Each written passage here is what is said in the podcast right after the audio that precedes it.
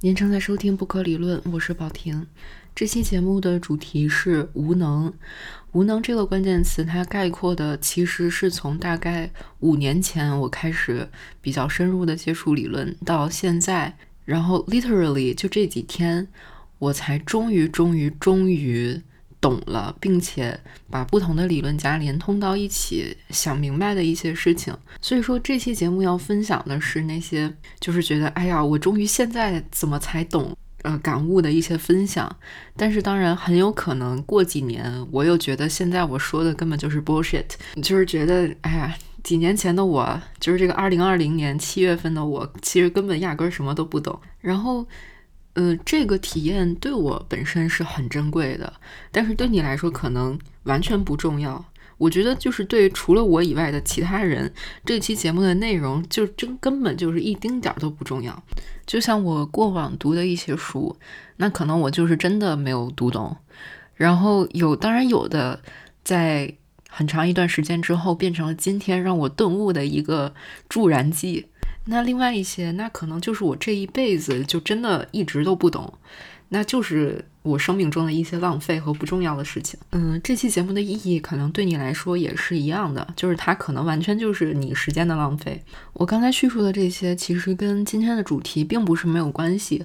这个就是节目它也有无能的这这么一个面相。好，那么接下来开始，我来梳理一下我对无能以及跟它类似、相关、同义的一些关键词的理解和我理解的演变过程。我对无能这个词最初的理解就是来自于阿甘本，然后这个其实在不可理论的第二十期我就专门讲过这个事情。阿甘本在《The Coming Community》这本书里面原文有这么一句话。Only a power that is capable of both power and impotence, then is the supreme power。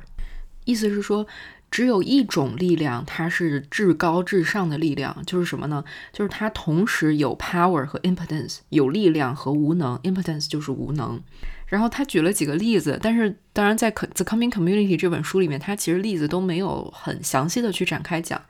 就只是一笔带过而已，就导致我当时就没有怎么看懂。然后他举的例子就是我在《不可理论》第二十期当时提到的古尔德这个钢琴家他的一个例子，就是为什么阿冈本认为古尔德他的钢琴艺术是至高的钢琴艺术？因为古尔德不仅有弹的能力，他还有不弹的能力。然后别的钢琴家是用弹的能力去弹。然后可能把这个能力修炼的特别特别高，但是古尔德他是不用不弹的能力，也就是说，其他的钢琴家是 play，古尔德是 not not play。当时我困惑的核心的点就是说，古尔德他到底怎么无能了？然后他又是怎么不去使用他这个无能的能力？他有无能的能力，但是他不去用，就是阿冈本他是一点都没有展开说。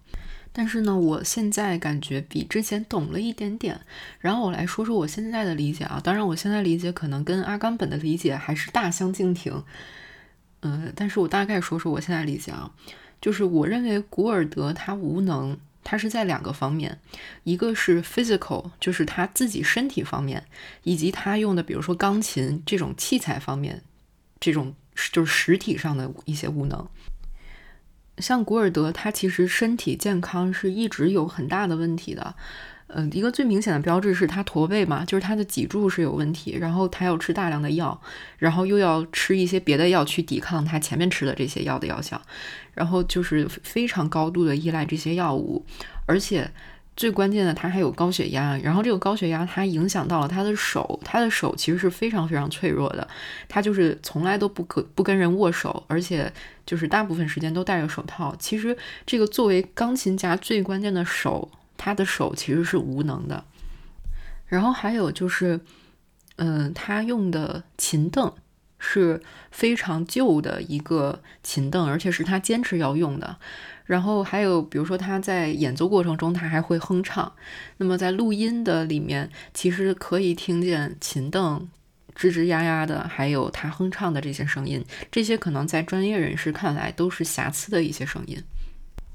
然后我觉得另外一个面向就是精神和心态上的一种无能的心态。我先来说说什么是无能的相反和对立面，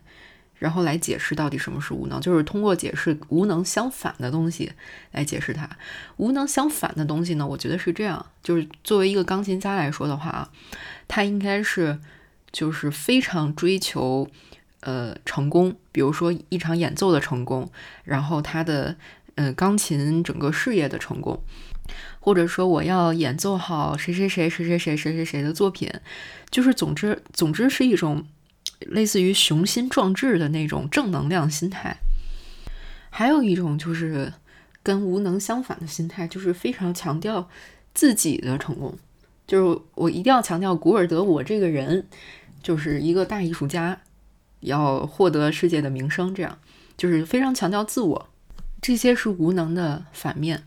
那么古尔德他心态上的无能是哪些呢？我觉得是，比如说他不去演奏一些音乐家的作品，比如说像李斯特、肖邦的这些浪漫派的音乐家，他其实从一开始就认为他们不重要，他其实没有这种追求特别成功，在某方面面特别卓越的这种心态。然后还有就是他不光是一个。呃，钢琴家他其实后面做了很多事情，比如说录制那种广播呀，然后他也不开后到后面他就不开音乐会，然后专注去录音这样。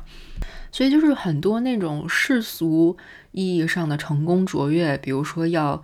呃在那种音乐厅里面受到大家的掌声，然后包括比如演奏风格上，因为我们知道古尔德他演奏的风格是比较怪异的。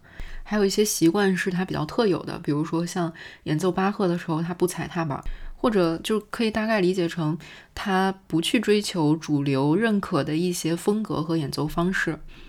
我觉得总体来说，无能的心态是一种，就是我不一定非要怎么样，但是呢，这个东西也挺好，我可以弄，你要有我可以弄，但是我也可以不弄，我不是非要弄。然后我古尔德这个人的自我呢，也 ego 也没有那么大。然后我就是弄弄我喜欢的事情。我觉得就是古尔德他后面又做的那一系列的，就是什么广播呀、什么作曲啊等等的一系列的东西，都是在这种心态下诞生的。我刚才说的这一番解释，我不知道是不是合理啊？嗯，但是这个确实就是我现在暂时的一个理解。然后呢？听完刚才的解释，我接下来放一下古尔德的《哥德堡变奏曲》，还有就是朗朗这两天刚刚新出的《哥德堡变奏曲》，对比一下古尔德和朗朗的演奏。先放一下朗朗的吧。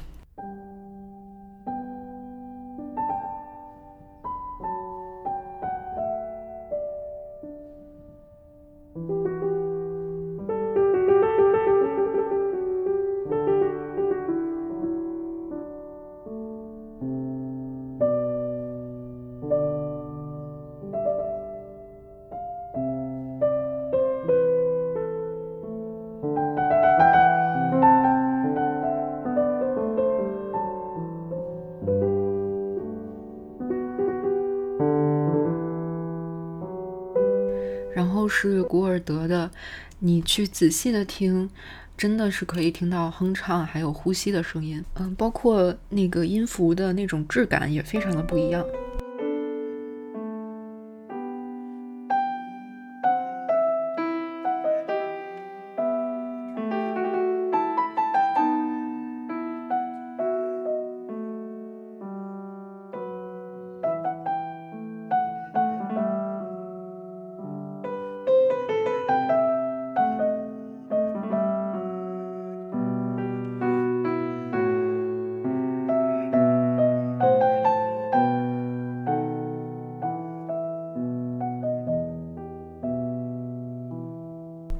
其实最近让我有一个飞跃性的顿悟的直接原因是韩炳哲的书，呃，主要是《倦怠社会》还有《爱欲之死》这两两本。然后在《倦怠社会》里面有一篇叫做《观看的教育》，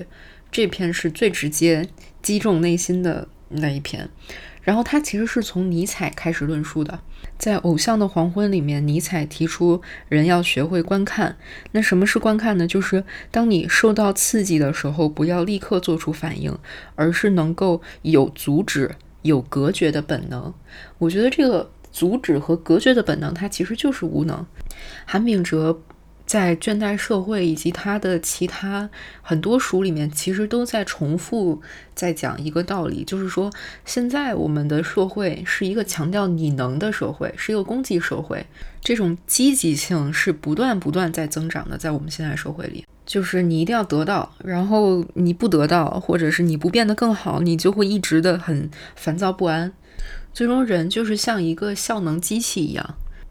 然后，另外这个也是跟太过于自我中心，然后把所有他者的差异性全都排外的也是相关的。就是在这种效能最大化、功绩最大化的这种心态下面，就是你要不断的去实现更好，就是各个层面上的更好，就说会导致由于自恋而产生的抑郁症。因为这种抑郁是你没有办法实现那个最好的自我，以及就是可以说是一种过劳。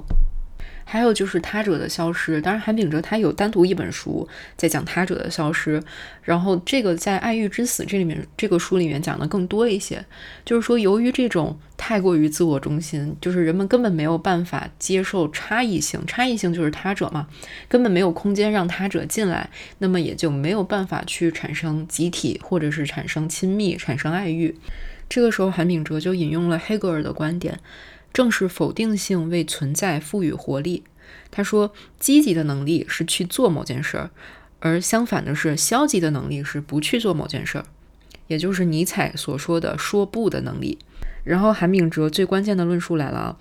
他说，如果一个人只拥有去做某事的能力，缺少不做某事的能力，那么他将陷入致命的过度活跃之中。那么，同理，在思想思考这方面，如果说他只有去思考的能力，没有不去思考能力，那么他的思想将迷失在一系列无止境的对象中，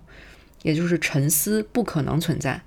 因为他的那种思想是过度积极性的、持续不断向前思考的思考。他引用了禅修啊，禅修就是一种不作为，是一种虚空，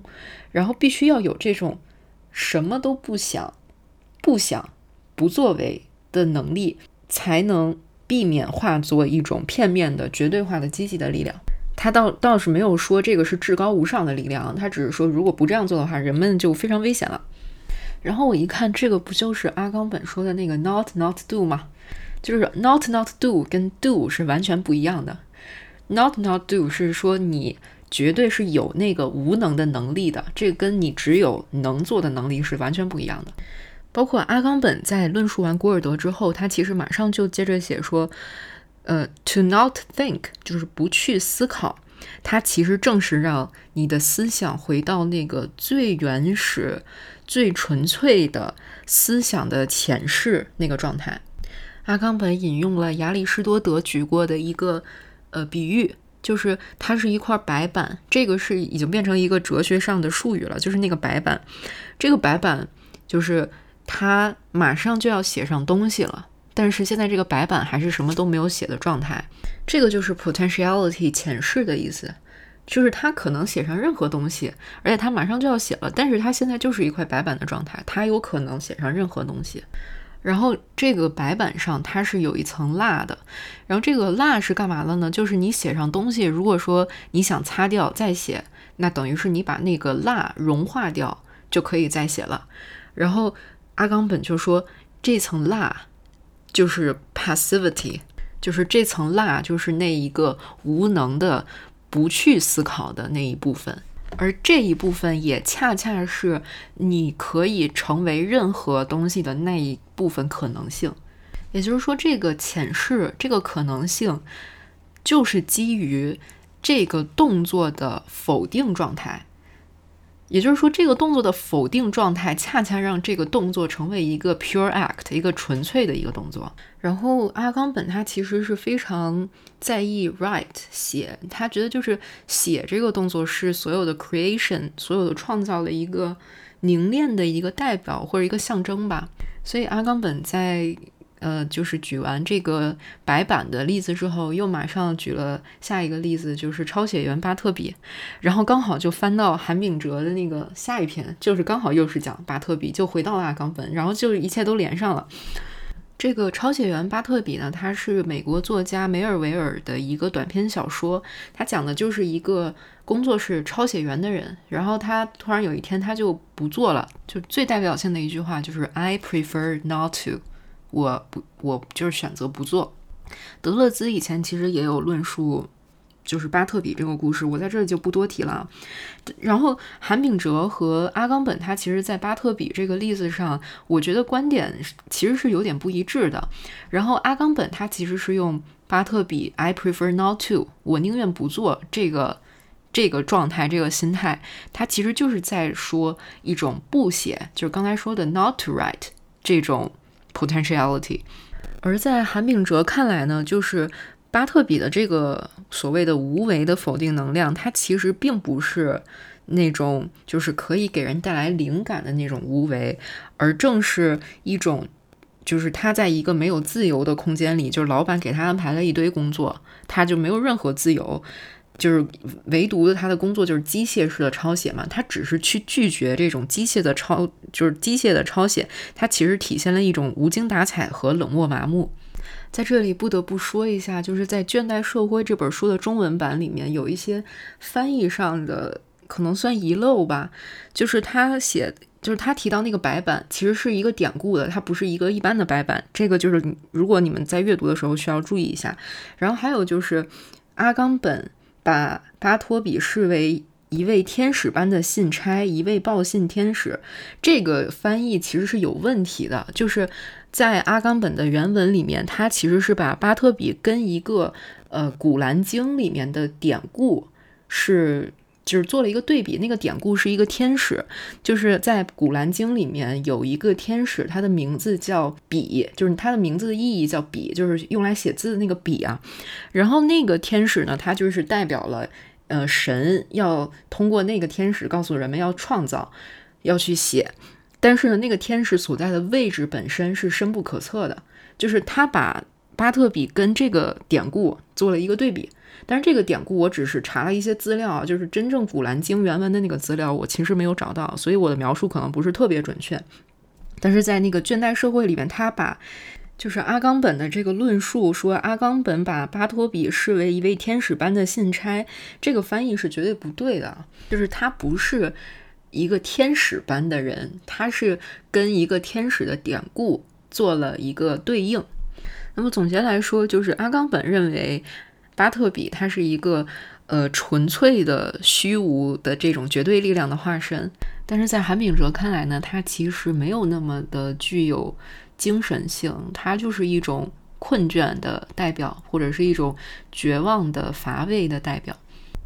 在韩炳哲看来呢，疲倦和疲倦也是不一样的，有那种因为过劳而产生的疲倦。就是你不断的去追求效能，但是人又没有办法像机器一样那样不断的、不断的去工作。那么在这个追求最高效能的过程中，你一定会产生这种过劳性疲倦。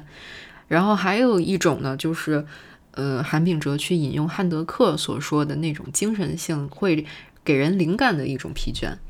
然后那种疲倦，它其实是建立在一种。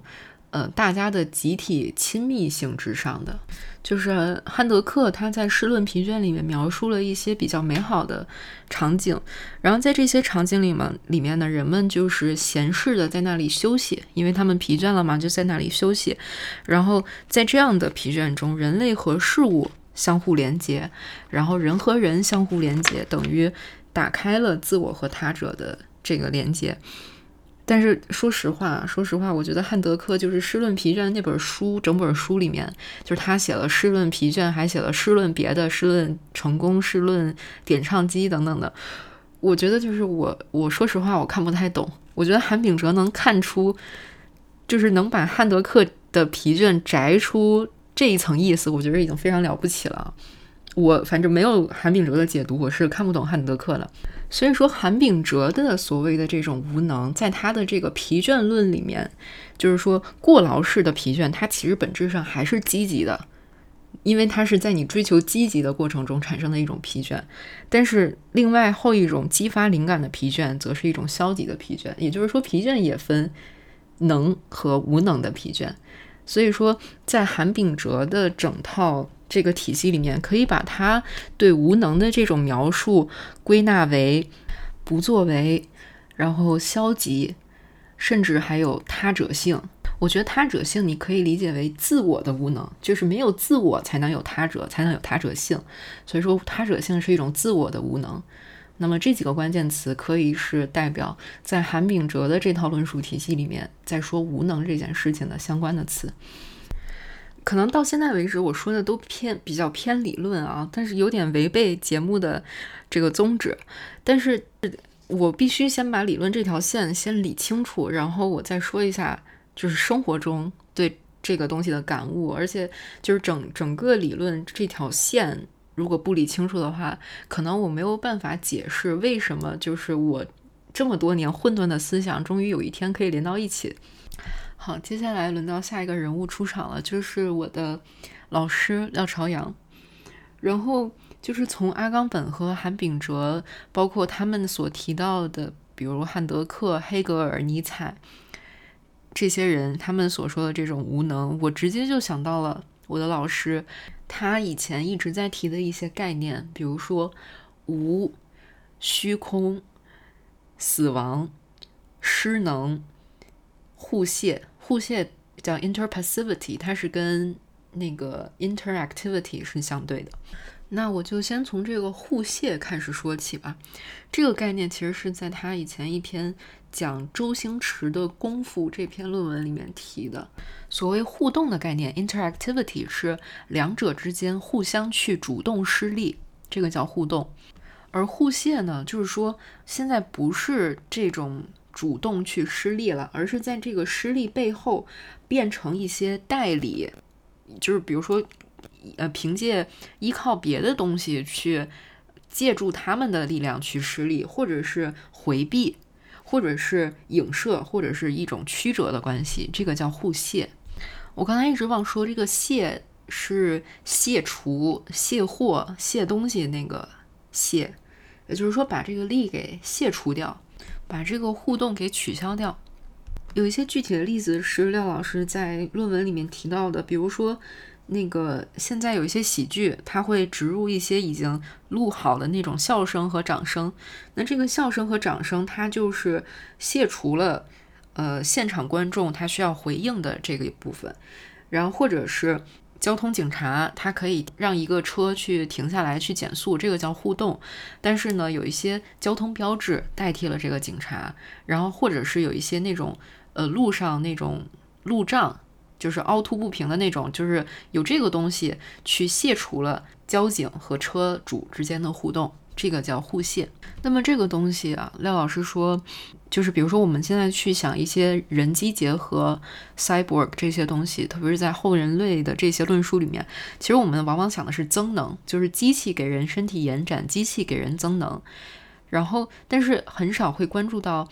这个增能背后。它这层互卸其实是增能背后的失能。那么周星驰的《功夫》这个电影，就是在廖老师的这个论文里面，他为什么选择用这种互卸可能被隐藏起来的这个面相去解释呢？就是《功夫》这个电影，它其实最强调的是力的蓄而不发。我自己的理解啊，就是你有武术，你有武功，而且还把它打出来，这个是能；但是你也有武功的这个无能。那么你去选择蓄而不发，就是选择了无能。典型的这种比武，典型的一种互动模式，就是比谁更强。但是周星驰他在一个访谈里面就说，中国武术的精神在于学会怎么打，然后就不必打。我觉得就是就是按冈本说的那个 pure act，就不必打，它就是武术的最 pure act 的那个部分。就是说，在《功夫》这个电影里面，他就是阿星这个主角。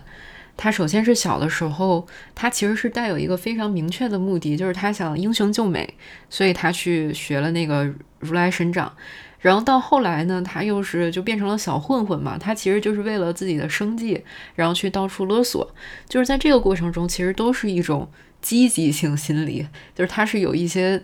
功利目的的。那么就是在整个影片过程中，就是一波高人接着另一波高人，就来回呃，先来一波各种武术奇观，然后又又来一波。呃，克过他了，然后再来一波，又克过这个武术的，其实就一直在互动，直到最终阿星他经历了一次终极的失能嘛，就是被火云邪神打到全身骨折。但是没想到这个终极的失能带来了无限的增能，打通任督二脉，把他小时候那个神掌那个武术给学会了，至高无上的武术。但是最后他这个大招没有放出来，在这个最终对战里，火云邪神他想要阴他。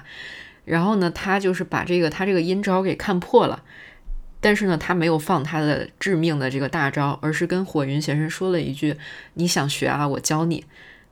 然后等于说他最后用不失力。去诠释了这个力的最终的形态，而其实就是影片中所有出现的这种武术高人，他们在那个片子中，就是那种和平祥和的这个街上都有出现，就是他们的身影，就等于说他们在比武中死了，但是在那个街上的场景又出现了他们不去打的这一面。廖老师他还提到了本雅明，然后我发现他提的本雅明这个论述也是跟那个 Pure Act 的论述非常像。本雅明在说语言，但是他说失语没有语言，就是失语是成立语言辅助的前提。就纯粹语言来说，失能才是常态。说话的人如果是指用语言来沟通的人，那么语言就是纯粹的语言这个概念。是没有说话的人。廖老师对此的解读是：本雅明的意思是，语言不是单纯拿来使用的工具，而是事物认知内容的外显和补完。嗯，廖老师在另外一篇论文叫《理论与虚空》里面，他去论述了理论其实就是虚空。它所相对的是，比如说我们一般性的知识，比如说修车的知识、会弹琴的技术、乐理知识等等，这些都是很具体的知识。这些知识是有，而理论是无，是空。如果说知知识只有有，就是这种具体的类型化的知识，如果只有有的话，它。最后走到最后会走到一个封闭，也就是说，韩炳哲像韩炳哲说的那样，一直是积极的、正面的，那最后人会不自由。哎，真的就是读到这儿以后，就会发现所有一切都连起来了，甚至他们都没有互相引用，他们或者他们引用别人也都是完全引用的不同体系，但是就是连起来了。这还不是全部，后面还会有。那么理论的这个无，它其实是一种停止的作用。就是停止那些实际的知识去持续运作，但是这个只用了，它又会开启新的知识。所以说，这个无其实是对那个有是一个不可或缺的力量。这就是为什么理论它会充满，比如说像死亡、不可能性、解界这种终止性的词汇。这个是李红琼对廖朝阳的解读，我觉得非常准确，他才是真正理解廖朝阳的人。就是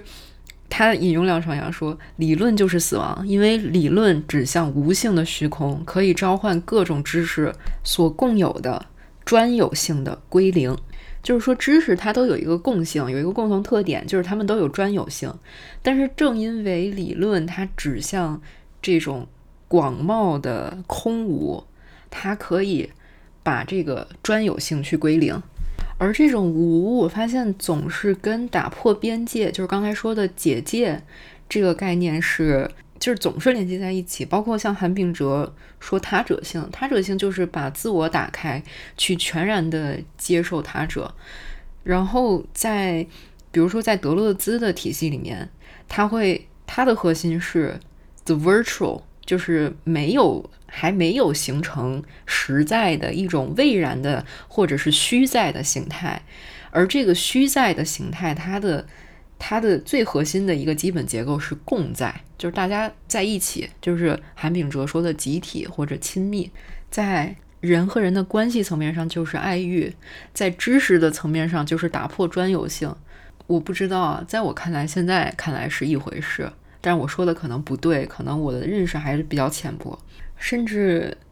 廖朝阳老师这个人本身，大家评价他就是用一个字来评价他就是空，多几个字就是空空如也。我觉得这个真的就是人做人，反正对于我来说，就是以我有限的视野来说，这个就是人的最高形态了。所以说，在廖老师的这个体系里面，呃，无能所表达的是用，比如说失能、互泄、虚空、空这几个词去表达的，在我理解中啊。好，我差不多理论就要梳理到这里了。然后，其实如果还要再往下梳理，其实是理不完的。比如说，顺着韩炳哲那一条线，如果去从他者性那条线去往下走，是可以去看 Levinas 的《时间与他者》。嗯，然后顺着廖老师的那条线往下走，可以去看很多的日本的哲学家以及佛教的一些思想。顺着阿冈本那一条线往下走，其实会回到拉康和德勒兹。然后一想到这些，我的这个脑子里。你们能想象吗？就是那种火花，那种烟花在绽放的那种感觉。然后就因为这件事，我前天前两天一直睡不着觉都。但是其实从这件事里面，就是这件呃什么事儿呢？就是我读了那么多年书，但是为什么这么简单、这么浅显的东西，我到现在才想清楚、想通？我认识到了自己。真的非常没有天分。然后接下来，其实我就是想说，如何在生活中去实现或者实践这个 not not do，实践这个无能或者空无。我觉得首先就是像韩炳哲说的，韩炳哲其实是所有这些人里面说的话是最大白话的一个人了。我感谢他。就首先要放下自我，嗯，消除自我。甚至对，就是像廖老师说的，空白主体，我就是一个空白的主体，主体已死，没有主体。在这样的情况下，你才能跟世界去产生连接，不然的话，就是一直封闭在自己的这个世界里面。这个封闭在自己的世界里面，不是说我不跟人说话这种封闭，而是抽象意义上的封闭，就是你迟早会陷入到一种。哎呀，我怎么这样？哎呀，我怎么那样的一种死循环里面？就像我之前微博转发的，有一个 B 站上的运动健身博主，然后他就做了一个视频去回答，呃，他观众提出的一些问题。有一个大家很普遍的问题就是，我减肥减不下来，减到一定程度我心态崩了怎么办？这个就是非常明显的，就是你进入到一定的过劳性疲劳，然后已经太注重自我。导致要崩溃的一个状态，包括就是李如一老师还有仲青老师他们讲过的一些，比如说日本音乐不断的去吸收外国音乐的一些元素，或者比如说摇滚音乐它一直吸收其他音乐的一些元素。你自己听音乐的时候，你不是在欣赏你是自己是谁。你去爱别人的时候，也不是想通过别人去映照你自己是谁，而就是单纯的一种迷恋，一种接受他者跟他者进行连接，这个叫做自我的消除，自我的不在场。然后还有就是，我其实反思了之前很多我的行为啊，其实是特别特别愚蠢的。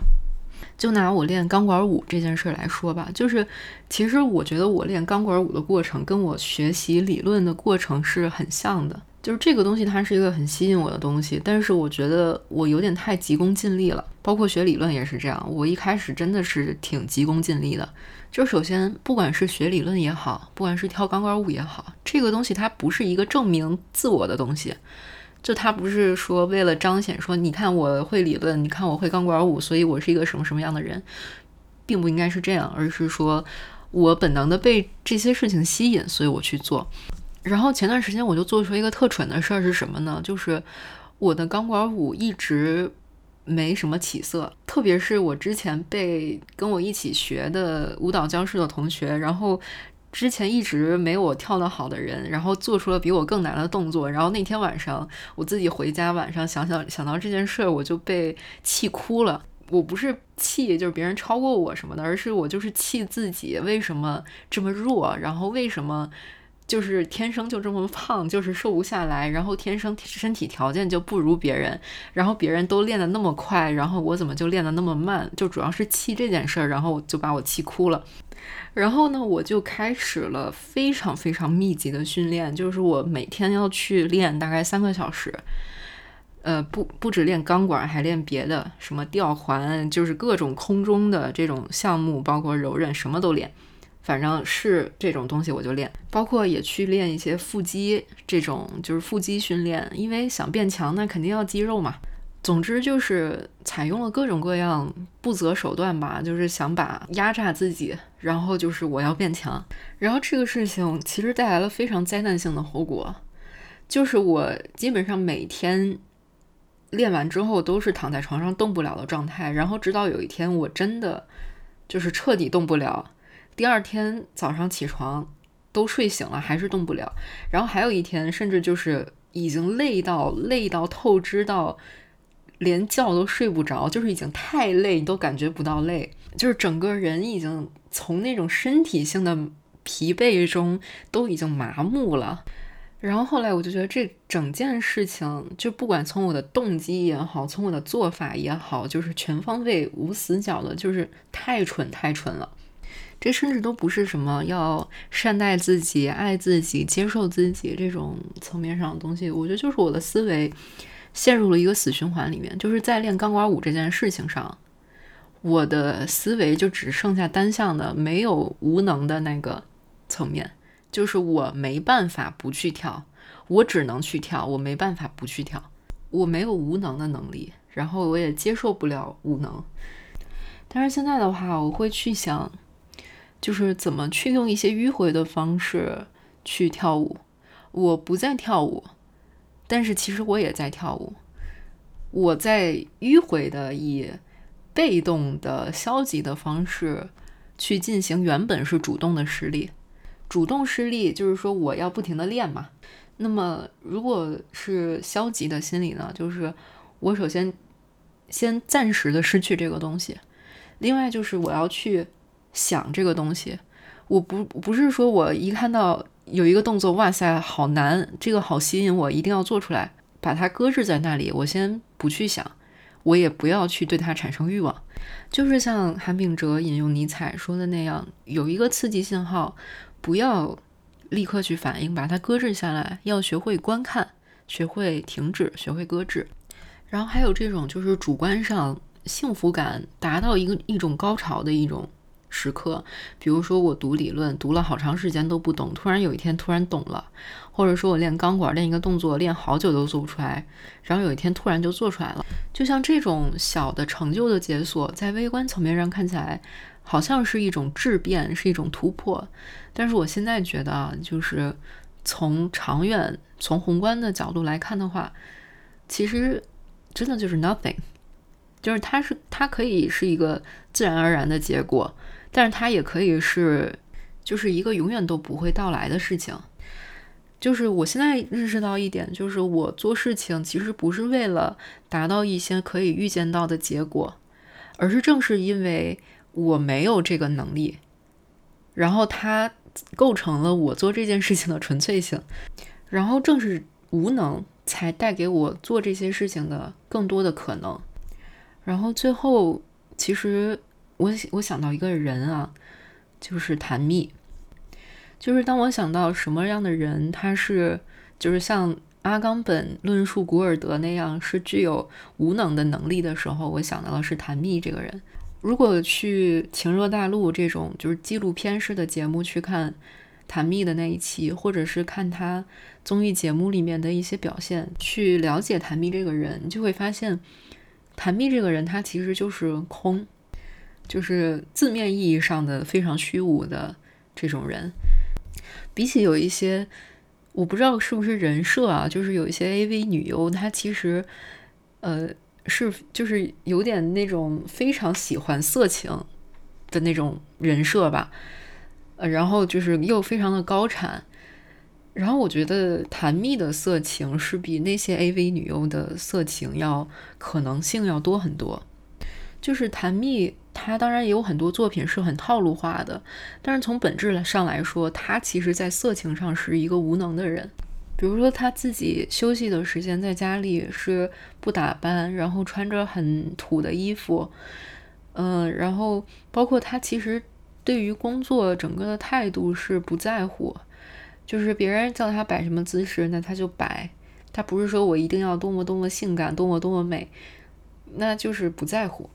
就之前看他上一个综艺节目，然后主持人就问他说：“你每天在家干些什么？”然后他说。叹气，然后主持人就问为什么叹气，然后他说觉得心里面好空，就是这样一个人去诠释色情这件事。他对自己工作的定义就是我是一个表现色情的姐姐。最后的最后，把几句话送给大家。嗯，就是巴迪欧在韩炳哲书的序言里面说，呃，唯有到无能为力的境地，他者才会出现。即爱情的经验要通过无能来实现，这是他者现身的代价。